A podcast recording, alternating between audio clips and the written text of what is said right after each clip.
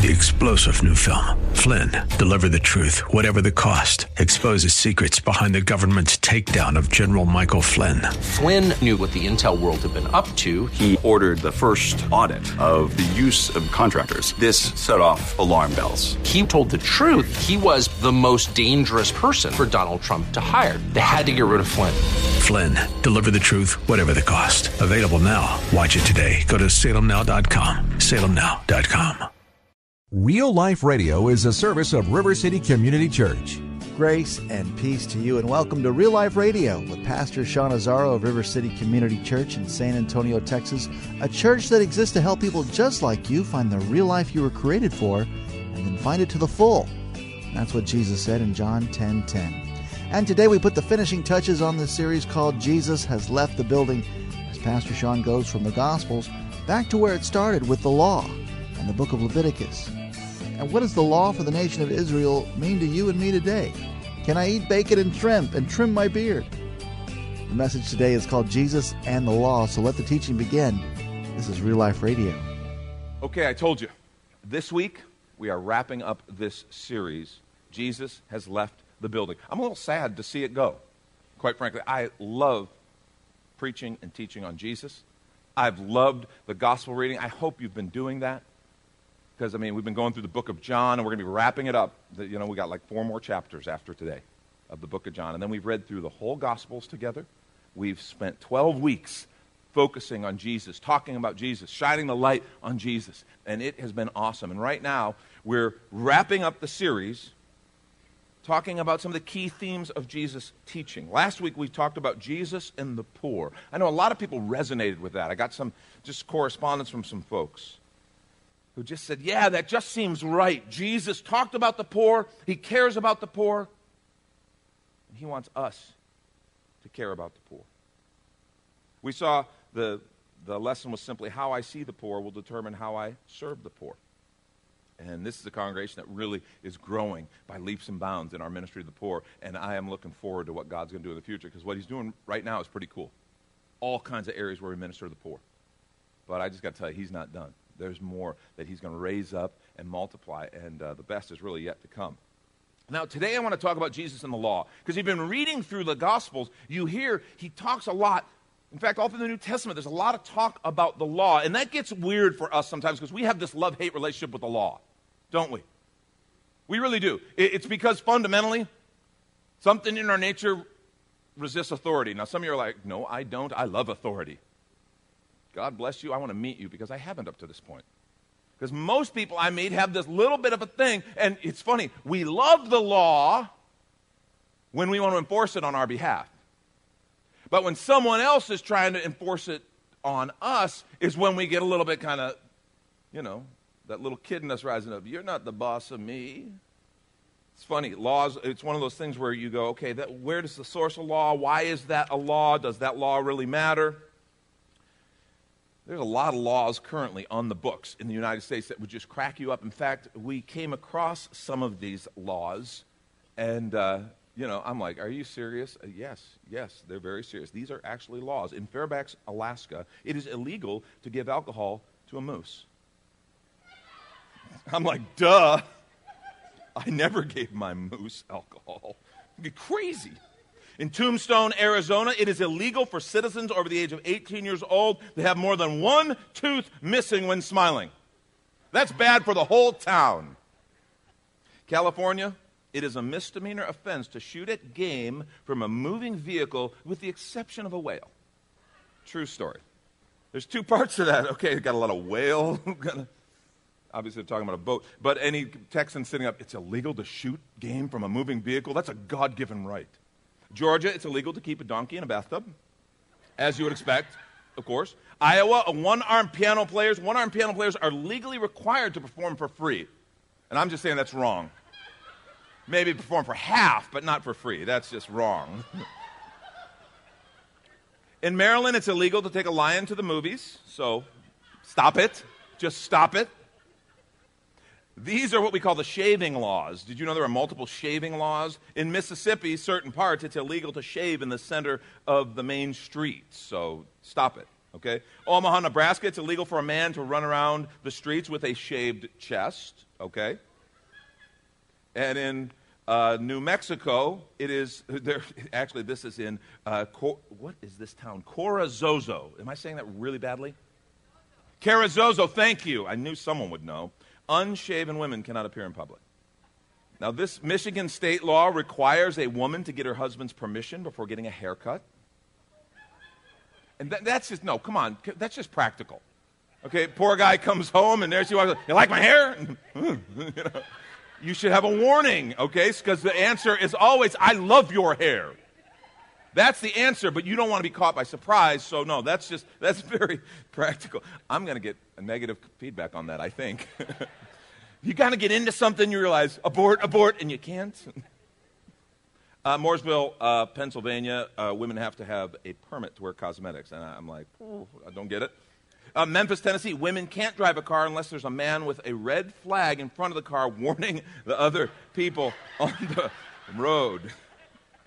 These are real laws. I am not making this stuff up. I didn't just think, let's write goopy things, okay? North Carolina, is illegal to sing off key, okay? Uh, this stage is also, we've adopted that law, so you can't do that.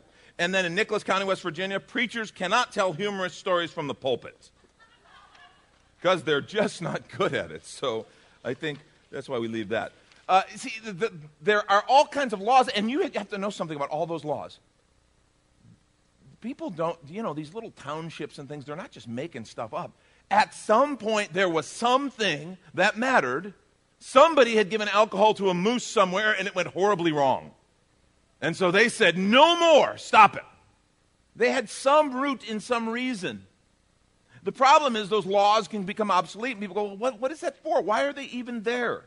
I, I want to suggest that the Gospels talk a lot about the law, and if we're not careful, we can kind of put the law either in one or two categories. We can either say, no, no, every law in the Scripture, the Old Testament law particularly, is completely applicable for us today and you got to live under that law. Or we can just say oh no those are like the moose and the alcohol thing. Those don't those aren't relevant anymore. And i want to suggest to you that's not true. Listen to what jesus said about the law. Matthew chapter 5 beginning at verse 17 he said do not think that i have come to abolish the law or the prophets now a question that someone needs to ask is why would anyone think jesus had come to abolish the law or the prophets why would they ask that question because we've just read the Gospels and we know he lived and applied the law so differently that there were people who mistakenly thought, no, he's come just to abolish it and call it, claim it all void and null.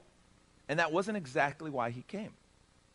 He lived and applied and taught the law very, very differently. But he said of himself, I have not come to abolish the law, or the prophets. I have not come to abolish, but to fulfill them. Verse 18, I tell you the truth. Until heaven and earth disappear, not the smallest letter, not the least stroke of a pen will by any means disappear from the law until everything is accomplished. Anyone who breaks one of the least of these commandments and teaches others to do the same will be called least in the kingdom of heaven.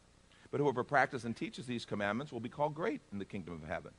For I tell you, unless your righteousness surpasses that of the Pharisees or the teachers of the law, who were very legalistic in their application of the law, he says, you'll certainly not enter the kingdom of heaven. Now, what's interesting, he then goes on to expound on the law a bit. He says things like, You've heard it said that if you commit adultery, you're guilty. Well, I say to you, if you look at a woman lustfully, you've committed adultery in your heart.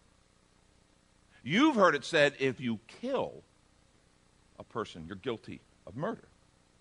Well, I tell you, if you hate them in your heart, if you curse them, call them a fool, you're guilty of murder in your heart. So Jesus takes this law and, and in a, a unique way expands it. And kind of our gulp factor and despair level starts to rise when we hear talk like that.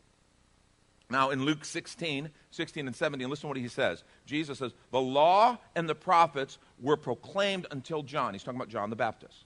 Since that time, the gospel of the kingdom of God has been preached, and everyone is forcing his way into it. But it's easier for heaven and earth to pass away than for one stroke of the letter of the law to fail. You see, the law is a challenge. You know, the law, we're talking about this Old Testament law, the, specifically the first five books of the Bible. Now, Jesus will mention the law and the prophets. There's history books in the Old Testament that expound on the, the, the story of the children of Israel, of God's people. Okay? But the law is specifically those first five books of the Bible, the Pentateuch or the Torah. It was written by Moses. Sometimes that word is used referring to the entire Old Testament system. Like I said, it's called the law and the prophets. God gave the law to his chosen people, Israel, who are the descendants of Abraham. The law is really the story of creation, the story of Israel, and more importantly, God establishing his order for Israel as a people and his plan of redemption for the whole world that would come through his people, Israel.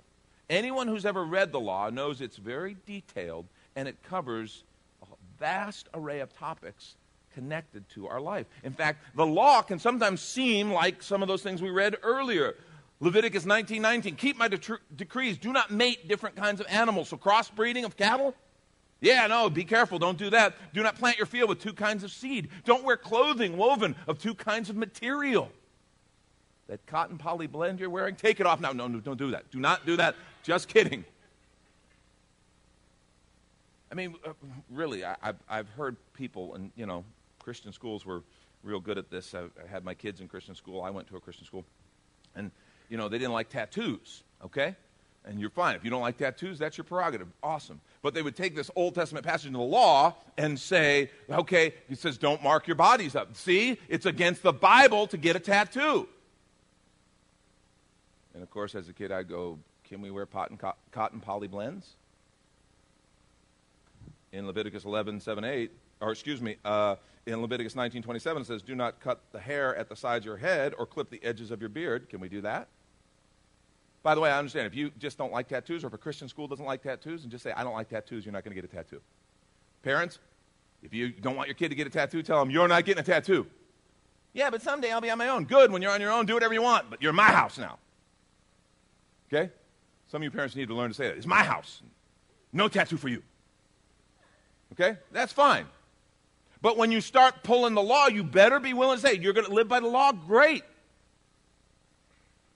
So, can't wear the cotton poly blend, can't shave your beard, cut your hair certain ways. Leviticus 11, 7 and 8. And the pig, though it has a split hoof completely divided, does not chew the cud. It is unclean for you. You must not eat their meat or touch their carcass. So, not only can I not have pulled pork barbecue for Thanksgiving dinner, I can't play the football game afterwards. We love our touch football game. It's ugly, but it's ours. That's what the law says. Leviticus 11:10, but all uh, but all the creatures in the sea or streams that do not have fins and scales, whether among the swarming things or among all the other living creatures in the water, you are to detest. In other words, no shrimp for you. Now, we have to be very careful. Understand, God had a purpose for every single law he gave to his people. And we need to understand that. But we have to understand the context and the purpose. Do you realize there were 613 in the law, 613 different statutes, commands, and ordinances that the people were called on to obey? And they all had a purpose. There were three kinds of law, basically ceremonial law, which meant laws that they were to follow, things they were to do for the purpose of representing serious, deeper truths talk about the sacrificial system, the sacrificing of animals for the forgiveness of sin. It was ceremonial law, some of the cleansings, the feasts, the things that they observed. Significant, purposeful, ceremonial law. There was civil law because Israel was a nation. Israel was a nation and they had rules that they lived by.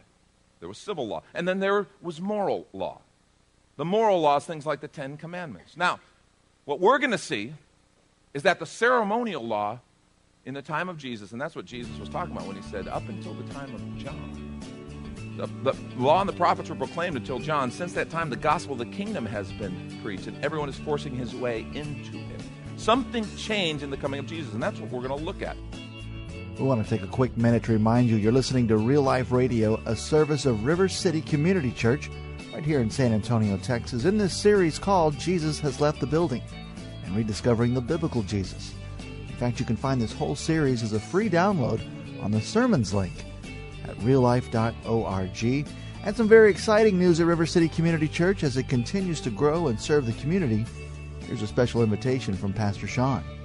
Hi, this is Sean Azaro, pastor of River City Community Church. I want to take just a moment and invite you to experience Saturday nights at River City. This new 5 p.m. service beginning on February 1st will be an exciting and artistic blend of music, reflection, and practical insights, all designed to explore the real life that God designed us for. In fact, beginning in February, in all our weekend services, I'll be sharing a new series called Help My Family is Weird. Now, it doesn't get more real life than that, does it? We're going to take an honest and sometimes humorous look at what the Bible says about family life and see that while it can sometimes be weird, it can also be a great gift when we follow God's design. River City is located on Lookout Road, right across from Retama Park, with entrances on both Lookout and Evans Road. River City is a church for real life, so our home on the web is called reallife.org. To find out more about Saturday nights or our Sunday services, go to reallife.org. We hope to see you soon on the road to real life. Welcome back as we return to this message called Jesus and the Law.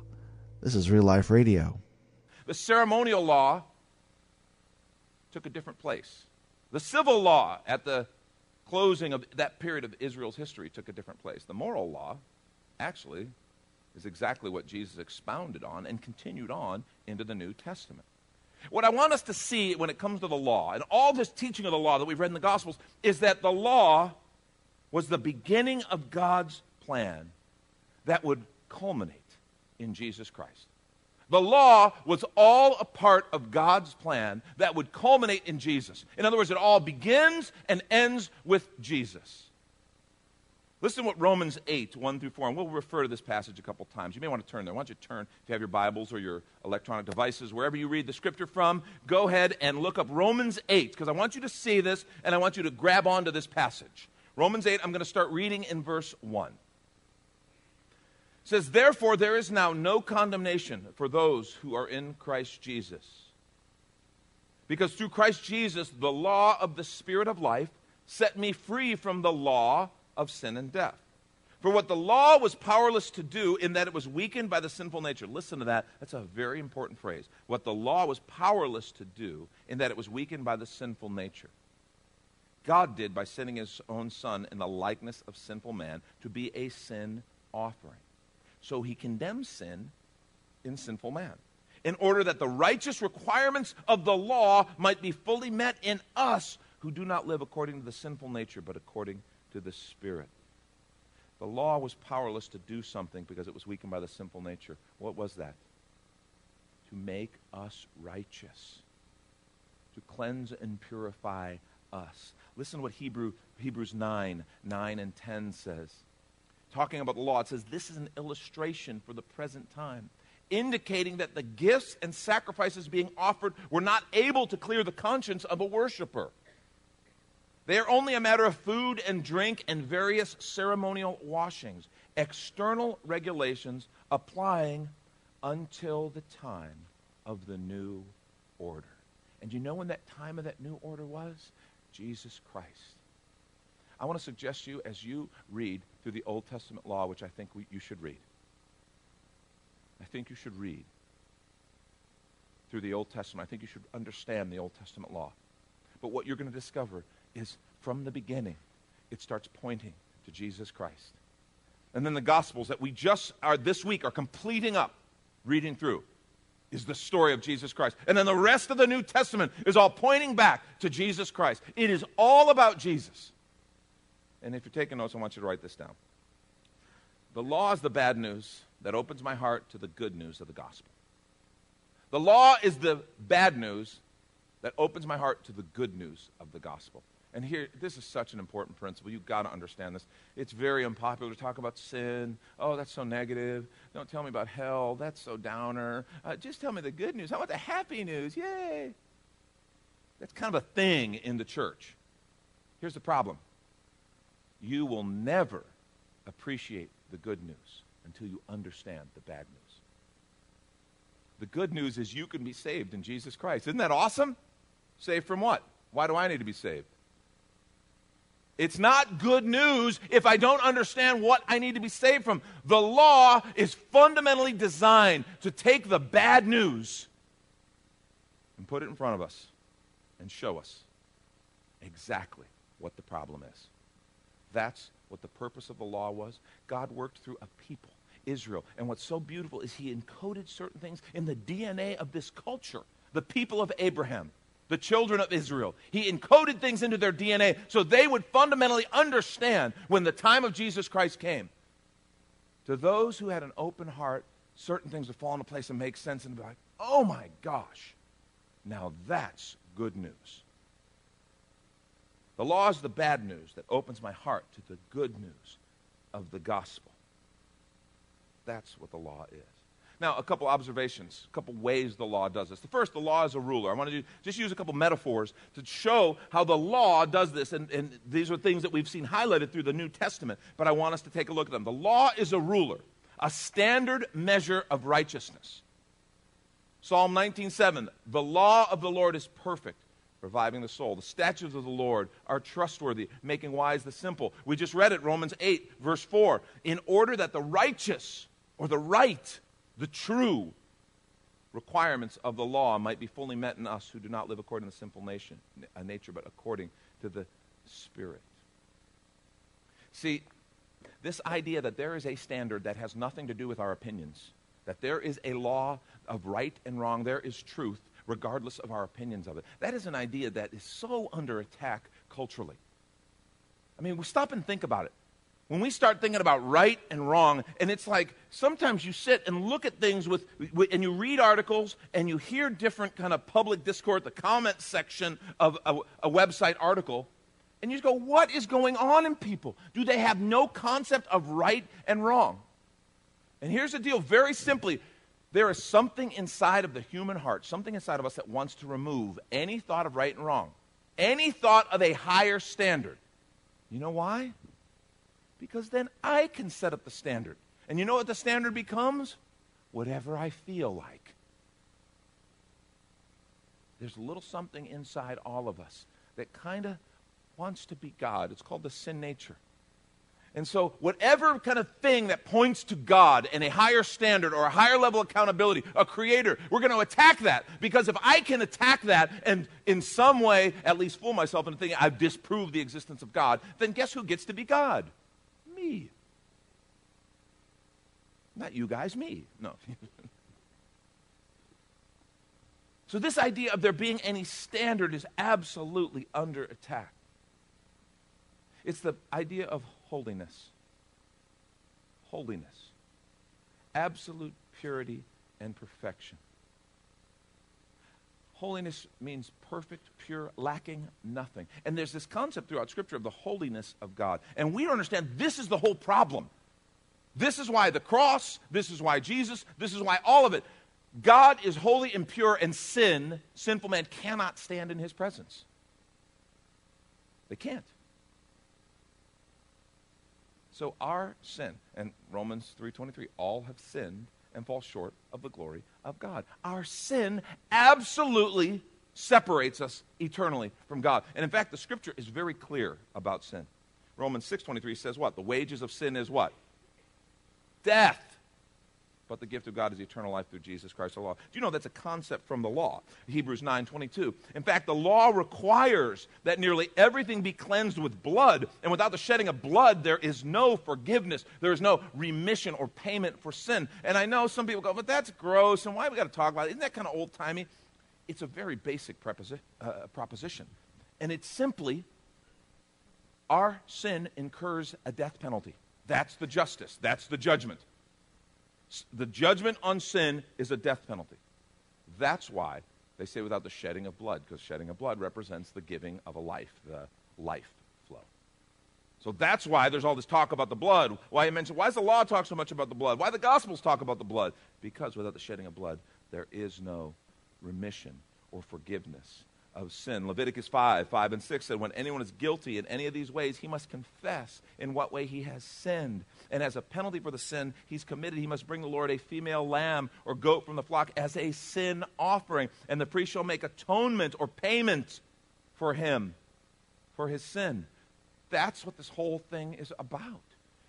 In the law, which was a symbol, a representation, when a person sinned because they were not sinless, they were not able to be sinless. It was a hopeless situation because the standard of the law was here and our conduct was here. And so they would have to be reminded of that.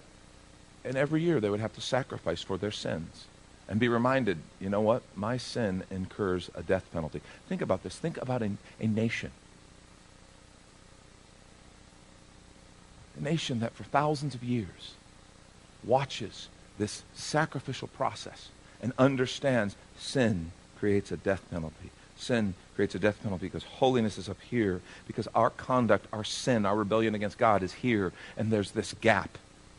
And there has to be a sacrifice made. Otherwise, I have to pay. And so, under the ceremonial law, that sacrifice is made. See, the law is the bad news that will one day open my heart to the good news of the gospel. The law is a ruler or a measure. Thank you, Pastor Sean. You've been listening to Real Life Radio. As next week we'll hear the conclusion of this series called Jesus Has Left the Building and Rediscovering the Biblical Jesus. And it's available right now as a free download when you find the sermons link at reallife.org. But of course, you're invited to join us at River City Community Church, located on Lookout Road, right behind Retama Park. You can see all the details, directions, and service times also at reallife.org. If you'd like to call the church, the number is 210 490 5262. As Real Life Radio is a service of River City Community Church, and we hope you join us again next time for more Real Life. Three star general Michael J. Flynn, head of the Pentagon Intelligence Agency, knew all the government's dirty secrets. He was one of the most respected generals in the military. Flynn knew what the intel world had been up to. He understood its funding. He ordered the first audit of the use of contractors. This set off alarm bells. The explosive new documentary, Flynn, Deliver the Truth, Whatever the Cost, uncovers the facts behind this scandal. Flynn told the truth. He was the most dangerous person for Donald Trump to hire. I find out the worst enemy that I'm going to face in my life is right here in America. They took my assessment and they wanted me to change it. And I was like, I'm not changing it. They had to get rid of Flynn. With in depth interviews, archival footage, and never before seen personal records of the man behind the headlines. I just felt like I was drowning. Flynn, deliver the truth, whatever the cost. Available now. Watch it today. Go to salemnow.com. Salemnow.com.